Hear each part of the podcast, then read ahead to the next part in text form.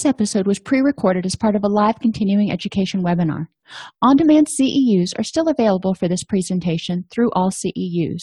Register at allceus.com slash counselor toolbox. Hi, everybody. I'm Dr. Dawn-Elise Snipes, and welcome to this episode on gambling and mental health. In this presentation, we're going to talk about post traumatic stress symptoms in pathological gambling and potential evidence of something called an anti reward process. And I'll explain what that is when we get there. We'll talk about problem gambling in people with bipolar disorder. We'll explore alexithymia and pathological gambling, food addiction in gambling disorder, and gambling, domestic violence, and trauma. Believe it or not, all of these are really strongly correlated to gambling disorder. And finally, we'll stop or end with understanding stigma. Let's start with post traumatic stress and gambling. There was a study that looked at the number of traumatic events that somebody went through and controlled for those and found that individuals with pathological gambling disorder had significantly higher scores on post traumatic stress than individuals that didn't have pathological gambling disorder or gambling disorder when those events were controlled for. So Sally could have three trauma- traumas in her life, and John can have three traumas in his life. Both of them have the trauma, but if John also has gambling disorder, John likely had significantly higher post traumatic stress scores. This is important for us to recognize that if we have somebody with gambling disorder, we also do need to be assessing for post traumatic stress. Anti reward is a term that we use when somebody gets momentary relief from their symptoms, from their post traumatic stress, but the behavior that they use to get that relief contributes to their spiraling distress cycle. We see it a lot in addictions. People use in order to numb the pain. And then that works for a little while, but as soon as they sober up, things have gotten worse. They're getting more and more distressed, a lot more problems are creeping up. So, what do they do? They use again in order to get some more momentary relief. We see the same thing in gambling. Gambling can help people get this momentary relief, but the expenses and the losses often contribute to a worsening of everything else in their life. In a study of pathological gamblers, gambling behavior significantly decreased upon completion of PTSD treatment. That's interesting to realize. So it reinforces this notion that gambling may be being used in some cases by people to cope or escape from post traumatic stress symptoms like hypervigilance. When they went through the PTSD treatment and they had resolved their PTS issues, then their gambling behavior normalized or significantly decreased. If you're working with somebody who does have gambling disorder, it would be imperative then to assess for post traumatic stress and treat that post traumatic stress in order to assist in the recovery of the gambling problem. People with a history of trauma should be counseled about their increased risk for developing gambling problems people who met criteria for bipolar 1 now remember that's when somebody actually has a full-blown manic episode not hypomanic. People who met criteria for bipolar 1 and pathological gambling were identified out of a group of thousands of people. In the general population 3.8% of people could be diagnosed with problem gambling. Now remember problem gambling doesn't quite meet the criteria for gambling disorder, but it is posing a problem, obviously. In the group with bipolar disorder, there was an 11.6 prevalence of problem gambling. That's almost three times as many people in the group with bipolar disorder. Of all the psychiatric categories examined, people screening positive for a manic episode had the highest risk of pathological gambling. This is common sense we know that in a manic episode, people are often engaging in high risk, potentially high reward behaviors. That is sort of the very definition of gambling, so it's not a surprise. They have found that selective serotonin reuptake inhibitors may be effective for some patients with pathological gambling, but big but, red warning sign here selective serotonin reuptake inhibitors or SSRIs can trigger a manic episode in people with bipolar disorder. So, a lot of psychiatrists will not prescribe SSRIs for people with bipolar disorder in order to prevent triggering a manic episode. Sometimes you'll see it in conjunction with a mood stabilizer, but most of the time you will not see people with bipolar disorder on an SSRI. What's the option? People with bipolar disorder do have options, and one of them is sustained release lithium. It appears to produce significant positive results in both gambling behaviors and affective stability over 8 to 10 weeks. That was a really positive finding. Unfortunately, the sample size was kind of small. I think it was 46. And the FDA still has not approved any medication for the treatment of, of gambling disorder. So I do want you to recognize that this is not saying that the FDA is, FDA is approving sustained release lithium for the treatment of gambling disorder. I'm just saying in a study, there were significant positive effects after the person had been on sustained release lithium for eight to 10 weeks. Alexithymia is something else that is a common co occurring issue in people with gambling disorder. Individuals with high levels of alexithymia become prone to addictive behavior because of their emotional dysregulation. They have difficulty describing their feelings. They have difficulty distinguishing their feelings from bodily sensations. So I want you to think for a second. How do you feel when you're scared? How do you feel when you're angry? How do you feel when you are, you know, different feelings? A lot of times, especially scared and angry, sometimes they can feel very similar because they're both excitatory. They're both fight or flight sort of feelings. So people may not know how they feel, which means if they don't know how they feel, they may not know what's causing it. If they don't know what's causing it, then they're going to have difficulty addressing it. Therefore, they may just try to numb it out in order to make it stop. People with alexithymia tend to have restrictive imaginative processes and a stimulus dependent, externally oriented cognitive style. External locus of control is what we often call this looking for outside reasons for something to happen. They're not seeing what's going on inside them. They often also have challenges in emotional processing and coping with stress, stressful feelings and emotion regulation.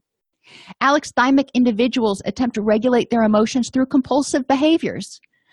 They start feeling a certain way, you know, their, their belly starts to get all tie, tied up, or they feel like they want to punch a wall or something, and they try to regulate these emotions through compulsive behaviors like gambling or taking drugs or eating or whatever it is they do.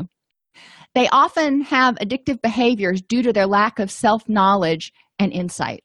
Again, they're using the addictive behaviors in order to try to make that unpleasant feeling stop because they don't understand what it is, where it's coming from, or how else to stop it. Emotional dysregulation has been measured and i love this scale. I, I use it in in practice. You can use the difficulties in emotion regulation scale and you can just google that and it will come right up in order to identify clients who have difficulties with emotion regulation we know that is one of the things that dialectical behavior therapy is so amazing at helping people address so, if you identify a client who has difficulties in emotion regulation with or without gambling disorder, then you can start intervening because if they have these problems, then they are at much greater risk for the development of addictive disorders and gambling disorder. Difficulties in emotion regulation and alexithymia are positive, significant predictors of pathological gambling. Gambling is also highly associated with domestic violence. Think about it. If somebody's gambling, especially if they're in a losing phase and they're draining their accounts, they're probably being secretive. They're trying to figure out how to replace the money that they lost. They're probably hiding. They're being dismissive of their family. They're spending too much time out for long periods and not talking about where they've been. There's a lot of conflict and chaos in the house there's a lot of stress that person is under a whole lot of stress we know when those things add up it can create the perfect storm for domestic violence 20 to 50% or even more of spouses of compulsive gamblers or people with gambling disorder have been abused. 25 to 50% or more of spouses of compulsive gamblers have been abused. Just let that sink in. That's a huge number. The odds of intimate partner violence increased 10.5 times if the partner had was a problem gambler. That doesn't mean that the person made met the criteria for gambling disorder necessarily. They just met the criteria for being a problem gambler, and that increased their risk of domestic violence 10.5 times. Children of problem gamblers are two to three times more likely to be abused by the parent. Interesting little fact, though. For many women, gambling venues are a refuge from violence, and gambling may become a method of escape. I didn't realize that. I wouldn't have thought of that. Family violence and addiction have several common features, including loss of control, continuation despite adverse consequences, tolerance and withdrawal, involvement of the whole family, preoccupation or obsession, and defenses of denial, minimization, and rationalization. We see these characteristics in people with substance use disorders as well as with gambling disorder. There was a cool study that was done. It was a twin cohort study. So they looked at twins, and these are twins that who, who had experienced traumatic events. And those experiencing traumatic events had an increased risk of having a gambling problem by 453%. So if you have two twins, one has a trauma, the other one doesn't. The one with the trauma, even though they're living in the same environment, going to the same school, the one with the trauma was 453% more likely to develop a gambling problem. Problem gamblers are 620% more likely to develop PTSD. Again, I emphasize if you work with clients with PTSD, assess for gambling. If you work with gamblers, assess for PTSD. Soldiers who are returning from deployment tend to have a greater propensity for risk taking and often have experienced trauma, go figure, putting them at greater risk for the development of problem gambling. Recent research supports the notion that food may have addictive potential in some individuals due to the increased potency of certain nutrients, palatability, or natural reward. Food provides the building blocks for our body to make the neurotransmitters that it needs to make for us to feel happy, for us to feel scared, for us to feel motivated. So, if we have increased potency of some of these nutrients, then we might have a increased response. If it's more palatable, it means it tastes better, then we're, we may focus on that. And that could be a reward in and of itself. It just tastes so good. Or it could just be a natural reward. Certain foods, especially high fat, high sugar foods, cause a release of dopamine and serotonin, which helps a lot of people feel more, feel calmer in today's society where people are eating a lot of different types of diets and cutting out whole food groups sometimes the body needs certain nutrients. So if they get a an infusion if you will of those nutrients from something it may trigger a stronger response. Palatable foods can mimic the neurophysiological and behavioral effects of, addic- of addictive drugs. Not to the same level. You're not going to get the same effect from a brownie as you are from cocaine. But brownies do bring with them you know chocolate which releases all kinds of neurochemicals and sugar and fat which helps release dopamine and serotonin. It can help people calm down. Plus brownies may also be associated psychologically with positive times in the past that bring people a feeling of comfort and happiness Systematic reviews confirm commonalities between gambling disorder and other behavioral addictions, including food addiction. Similarities include impulsivity and compulsivity, structural and functional abnormalities of networks involved in reward processing and top down control, fancy way of saying impulse control. Alterations in neurochemical and neuroendocrine systems.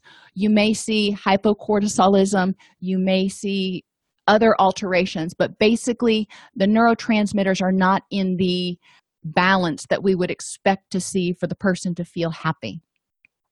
There's an increased urgency, disinhibition, and novelty seeking.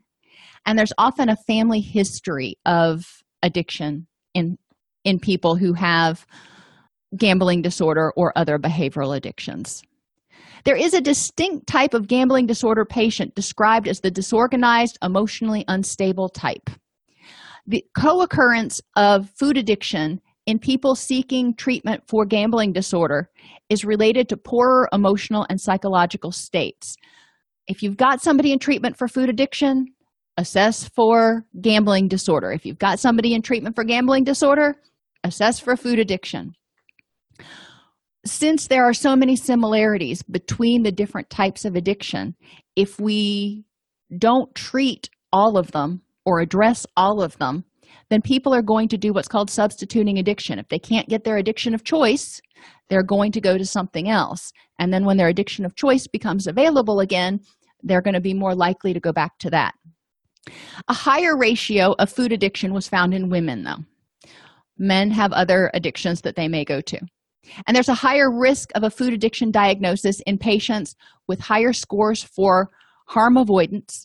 So, those patients who tend to try to escape from pain, and a dimension they called, quote, self transcendence, which means the person tem- typically was unconventional, illogical, suspicious, and immature in their behaviors. If you've got a client who has these characteristics, then you want to assess for food addiction. And they also tend to have lower scores in cooperativeness. My experience in working with people with addictions, cooperativeness is not one of those characteristics that is often present in early recovery. Sometimes it is, but a lot of times people in early recovery still are digging their heels in and they want to do recovery their way. Finally, let's talk about stigma a little bit. As the result of stigma, people with gambling problems attract substantial negative stereotypes, social distancing, emotional reactions, and status loss and discrimination. As a result of all that, people with gambling disorders or gambling problems often don't seek treatment because they don't want to get that label. Stigmatizing attitudes held toward people experiencing problem gambling include thinking that they're impulsive, irrational, irresponsible, untrustworthy, unproductive, greedy, antisocial. Now, while they're in their active addiction, some or all of these may be true, but does that represent a behavior or does that represent the core of the person? And that's kind of what we need to look at. Is this person always irresponsible? Is this person always untrustworthy? Stereotypes of problem gamblers are socially constructed from transmitted cultural beliefs rather than cognitively derived from direct interactions, which, again, is a fancy way of saying we assume we know what a problem gambler is like because of what we've seen on TV. Most of us have never knowingly interacted with somebody who was a problem gambler. Once we start to interact with somebody who has problem gambling or addiction or something else, we start to realize how much they are like us.